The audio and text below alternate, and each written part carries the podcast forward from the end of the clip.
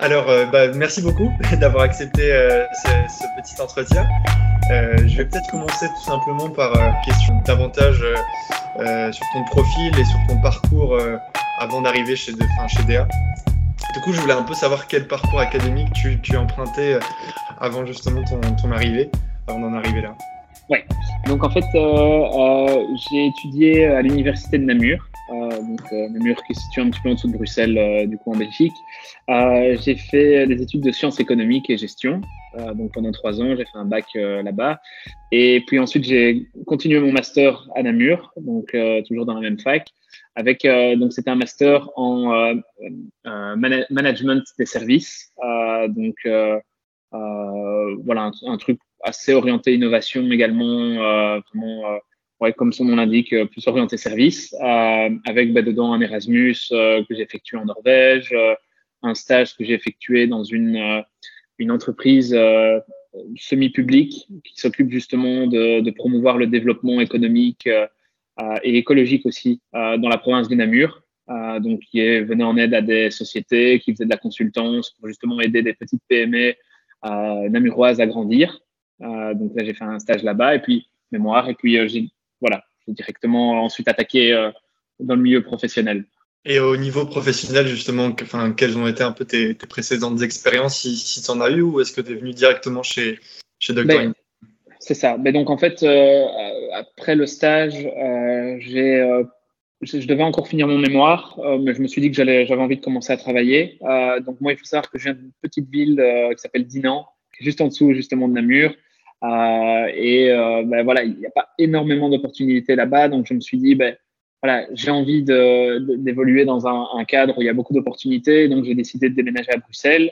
Euh, et euh, ben, en fait, ça coïncidait assez bien justement avec euh, ben, mes entretiens. D'ailleurs, je pense que j'ai, je crois que le, le, jour où justement j'ai j'ai été faire mon premier ou mon deuxième entretien chez Dr Anytime. Je crois que c'est le jour où justement je signais mon contrat de bail où je m'installais prochainement à, Bruxelles. Donc tout s'est fait un peu en même temps. Euh, au début, je cherchais dans des boîtes de consultance plutôt, un peu comme tout le monde. C'est un parcours assez classique.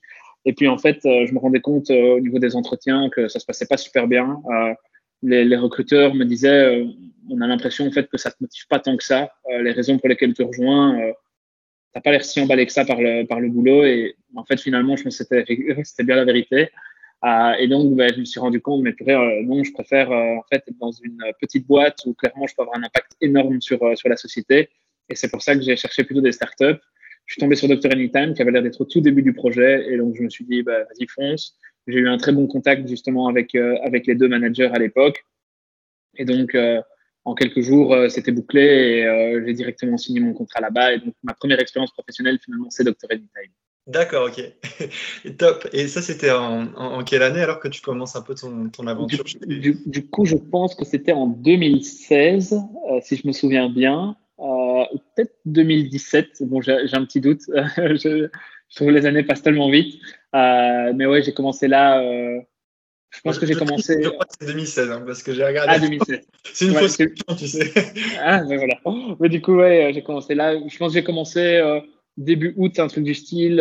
et j'avais, je me souviens que j'avais mon mémoire à passer 15 jours plus tard. Et puis, c'est bon, c'était fini. là, j'étais vraiment bien focus, du coup. Donc, ouais, ça fait quand même déjà depuis un, un petit moment, du coup, maintenant. D'accord. bientôt 6 ans que ça va faire, du coup. Et à l'époque, euh, tes motivations euh, pour rejoindre un peu enfin, cet esprit startup, c'est quoi réellement qui te qui, qui t'engageait dans cette direction? L'impact euh, direct sur la société, euh, le fait de travailler dans une équipe assez jeune, dynamique. Euh, J'aime bien le fait aussi que ce soit un peu justement la, la, pagaille au début et se dire, ben voilà, on met en place des choses pour que ça aille mieux. Je trouve qu'aussi une communication directe, ça me plaît beaucoup plus que quand je vois les process et quand je vois la, la difficulté de communiquer parfois dans les plus grosses boîtes, euh, j'avais envie d'un truc où j'ai euh, des managers qui m'inspirent et que j'ai envie de suivre. Et, euh, et, et donc voilà, plein de, et puis un projet innovant, tout simplement, un, un, produit qui est assez innovant par rapport à un marché qui ne l'est pas forcément. donc ça, c'est un très beau challenge, j'ai trouvé. Et puis une expérience, ouais, j'aime bien le fait de me dire aussi qu'au niveau de la vente, de ma fonction, je, faisais vraiment tout de A à Z, euh, de la prospection jusqu'à euh, le bon suivi de la clientèle. Euh, et donc, c'est quelque chose que j'aimais vraiment bien, pouvoir toucher à tout comme ça. D'accord. Ah bah, c'est top. Et, du coup, euh, il me semble que c'est depuis 2019 que tu exerces le poste de country manager chez, chez DA. Et est-ce que tu sais un peu euh, pour quelles raisons tu as, été choisi euh, plus, plus que d'autres personnes dans, la boîte qui pouvaient avoir plus ou moins la, même ancienneté, les mêmes compétences, ou, enfin, ou pas justement, mais... Je, pense, allez, en, toute honnêteté, je, pense que c'est aussi le fait que j'étais justement le plus expérimenté. Euh, je, pense aussi que j'ai toujours eu une très bonne relation avec les, deux managers. Euh, donc, mais quand le premier manager, donc le head of sales, est parti, j'ai pris sa place. Mais bon, on est toujours hyper en bon terme. On se voit encore euh, régulièrement en dehors du boulot, etc. puis ensuite, quand le, le, CEO est parti à l'époque, ben, pareil, j'étais en très bon terme avec.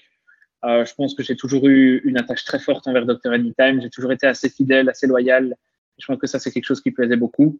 Euh, donc j'ai voilà, je me suis rarement posé des questions euh, sur la boîte. J'étais là dans les moments difficiles, quand on avait des problèmes de cash flow et qu'on ne savait pas si on allait être payé. Ben, plutôt qu'essayer de flipper et aller commencer à postuler ailleurs, alors que j'ai euh, clairement les, deux managers qui m'ont dit un peu en off, écoute, c'est un peu la galère pour le moment, on ne sait pas si le projet va continuer, commence à regarder peut-être ailleurs. Ben, je me suis dit non, je préfère prendre du temps pour essayer de sauver la boîte et, euh, et, voilà, et me focus sur mes chiffres pour essayer de, ouais, de, de, compenser. Et donc, euh, voilà, je pense que j'ai vraiment montré une bonne attache envers Dr. Anytime. Le produit me plaît énormément, euh, ça se ressentait dans, dans mes ventes. Et, euh, et, et, donc, voilà, ils se sont dit, ben, ça, clairement, ça peut marcher. quoi.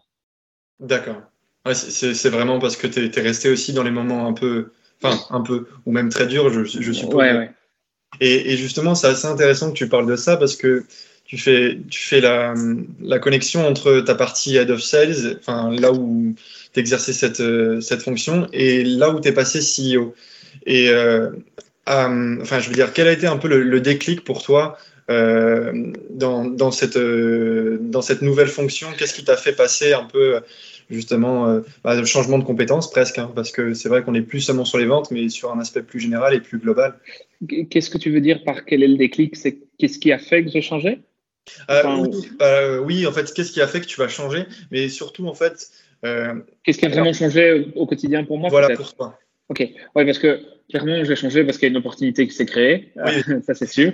voilà, maintenant, c'est clair que c'était une position complètement différente parce qu'en tant que head of sales, j'avais quand même encore des objectifs de vente. Donc finalement, je faisais exactement le même boulot que ceux que je manageais. Donc, euh, donc j'étais dans une position où d'un côté, je devais protéger les intérêts euh, de, de, mes sales et en même temps mes propres intérêts, vu qu'une décision sur, euh, sur le sales m'impactait directement en tant que sales. Euh, mais en même temps, voilà, je devais penser à la boîte. Donc, c'était une position parfois un peu délicate où euh, d'un côté, j'étais dans la confidence des sales, d'un autre côté, dans la confidence de, de, du CEO et je pouvais pas tout dire aux sales. Euh, d'un côté, ce que les sales me disaient, je devais faire gaffe à pas trop le dire au CEO. J'étais dans une position un peu délicate.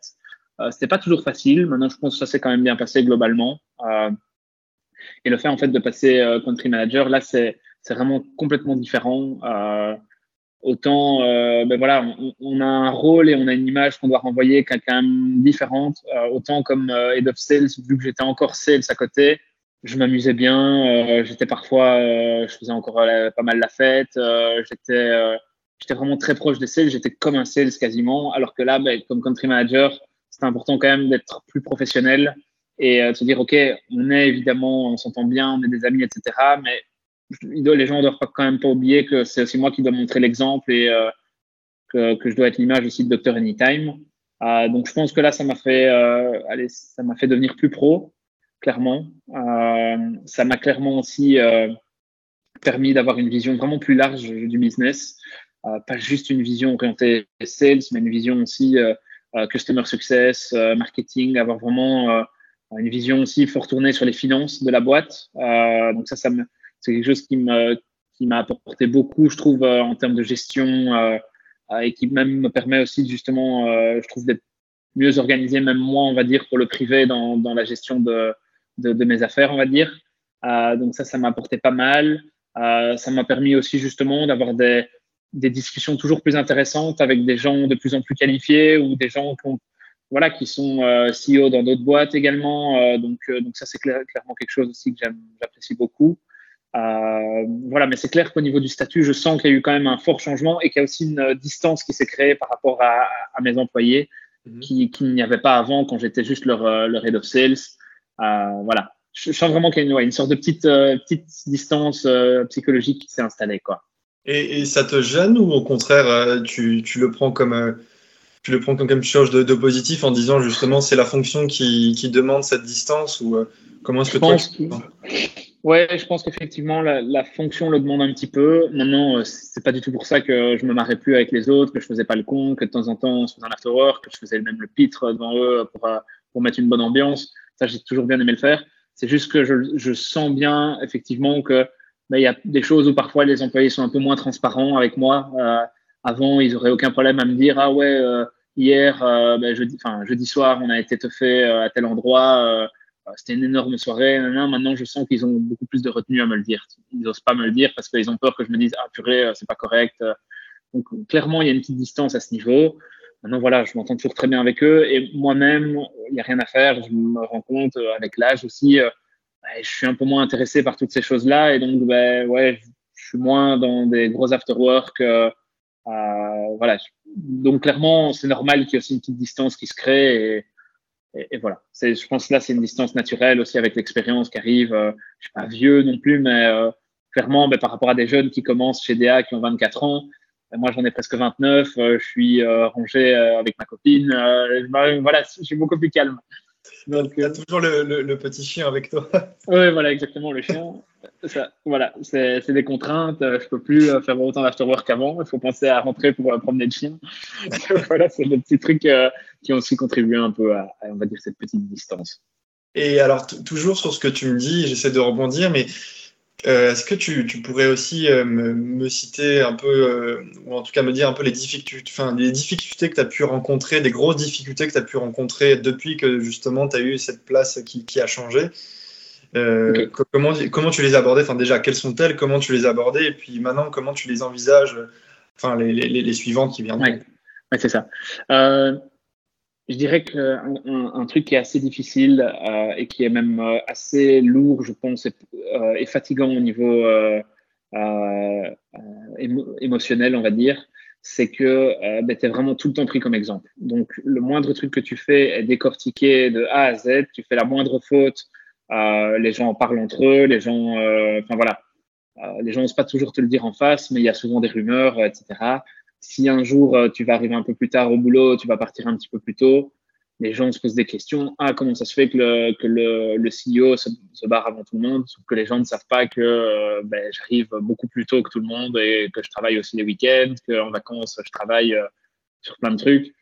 Voilà, ça, les gens ne voient pas toujours, tu vois, ils ne comprennent pas toujours ce qu'il y a derrière le, job et la fatigue émotionnelle que c'est, mine de rien, parce que tu penses, en fait, surtout depuis que je suis country manager, je pense Dr Anytime tout le temps. C'est mm. très compliqué, je trouve, de se déconnecter. Euh, j'avais beaucoup plus facile à le faire en sales, même si en sales, j'avais beaucoup de plaisir, même en dehors des heures de bureau, à, à discuter avec un client, à, à, parfois faire un meeting, à, à penser Dr Anytime, à sortir avec des collègues de Dr Anytime.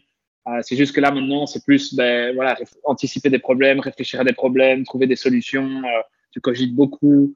Euh, et donc ça, c'est vraiment une, fatigue émotionnelle. Euh, et ouais, le fait d'être tout le temps euh, pris vraiment un peu comme exemple et d'être vite un peu critiqué pour le moindre truc qui ne convient pas, tu es souvent la bonne cible. quoi. c'est évidemment toi qu'on va regarder directement dès qu'il y a un problème. Donc ça, c'est parfois un peu pénible. sinon, qu'est-ce qu'il y a d'autre qui est parfois un petit peu plus embêtant Ouais, c'est bah, clairement plus de stress parce que tu as quand même des, gros choix, des choix très importants à faire moi, j'aime toujours bien quand même discuter de pas mal de, de mes choix avec, euh, avec mes collègues euh, pour avoir un peu l'avis de tout le monde avant de prendre une décision. Mais c'est clair que c'est quand même toi qui es responsable de la décision finale qui est prise. Et euh, voilà, parfois tu fais des trucs super, mais parfois tu te plantes aussi. Et ça, de nouveau, je reviens là-dessus. Si c'est super, ben, c'est en fait la norme, c'est la moindre des choses selon les, pour les employés. Si par contre c'est euh, raté, là t'inquiète qu'on va t'en tenir rigueur. c'est pour toi. Donc ça c'est parfois un peu fatigant. Donc euh, et c'est clairement du stress. C'est quand tu as un gros problème, euh, euh, ouais, tu as un gros problème avec un client, une association, ou je sais pas, quelque chose qui peut mettre à mal l'image de Dr. Anytime, ben, tu as l'impression que ça te touche vraiment personnellement. Euh, vu que c'est pas toujours facile de faire la, vraiment la, distinction entre ton privé et Dr. Anytime, parce que je vis vraiment Dr Anytime. Je dis pas que c'est quelque chose forcément qui qui, qui m'ennuie. Franchement, ça ne me dérange pas. Je, je, je, suis vraiment toujours intéressé par ce qui se passe sur, sur Dr Anytime, même même le soir quand je suis dans mon fauteuil. j'adore, enfin, j'adore vraiment le projet. Donc, donc c'est bien. Parfois, c'est pesant, mais, mais voilà. Il y, a, du bon et du, du moins bon. D'accord. Bah, en tout cas, c'est super d'avoir ton retour parce que c'est sûr que, enfin, moi, quand je, je, travaillais avec toi, enfin, avec toi, dans, dans, le même, dans la même entreprise que toi, je me, je me doute que c'est comme ça, mais c'est sûr que tant qu'on n'a pas confirmation derrière, c'est une petite différence. Alors, je vais, je vais peut-être un peu euh, changer de, registre. Je voulais savoir un peu euh, euh comment tu, enfin, à quel moment tu as su finalement qu'il fallait embaucher de nouveaux, on va dire, salariés ou augmenter les équipes? Parce que, alors, c'est vrai que quand je suis arrivé, je le précise juste euh, rapidement pour, pour informer, mais euh, il y a eu un peu un changement dans, dans l'organigramme où ça beaucoup plus, ça s'est beaucoup plus structuré.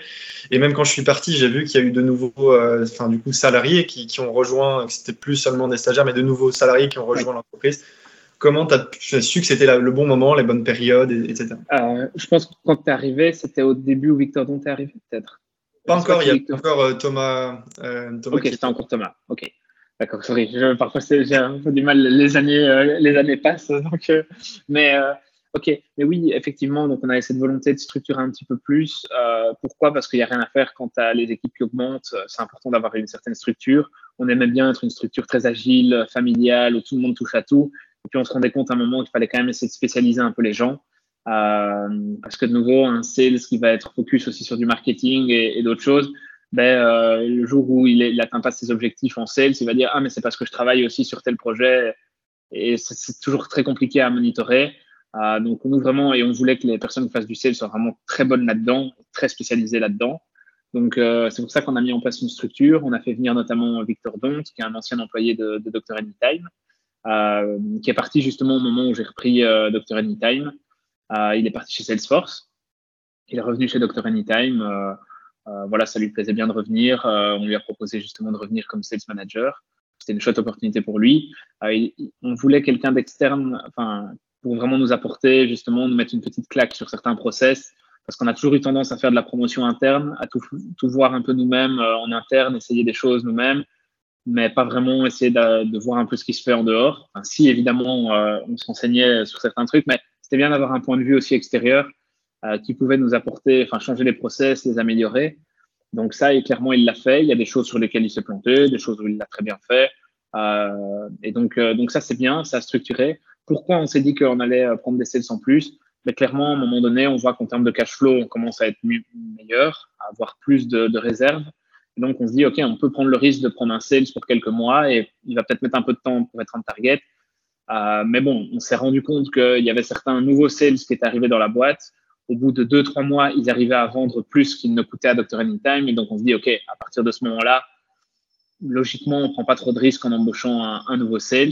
Le tout, c'est qu'on voulait pas le faire, euh, pas faire trop de sales d'un coup parce que ça implique beaucoup de modifications au niveau des zones géographiques entre les sales.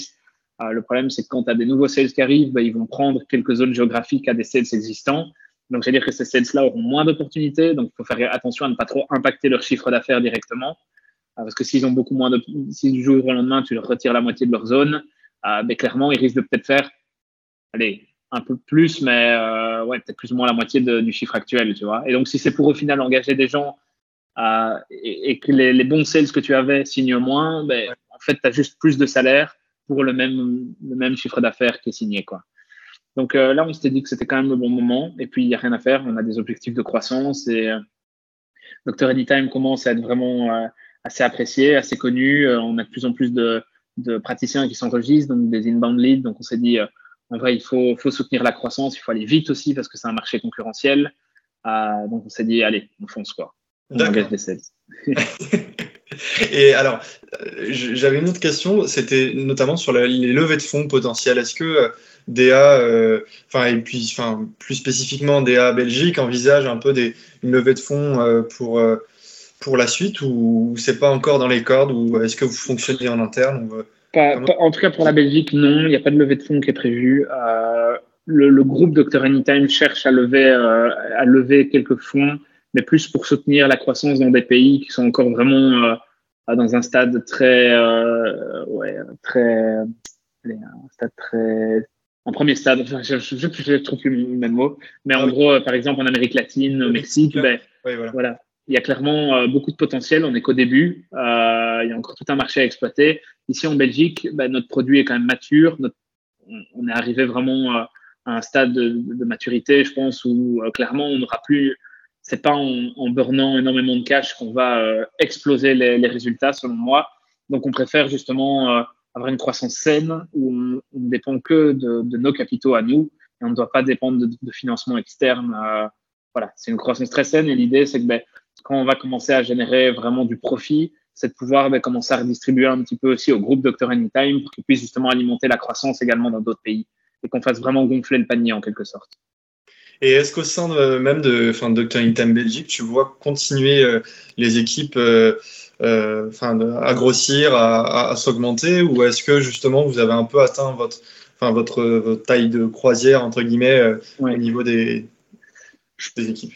Ouais, je pense, qu'il y a toujours moyen d'augmenter. Ça se fait pas de façon exponentielle, c'est clair, euh, parce que de nouveau, il y a des sales qui arrivent.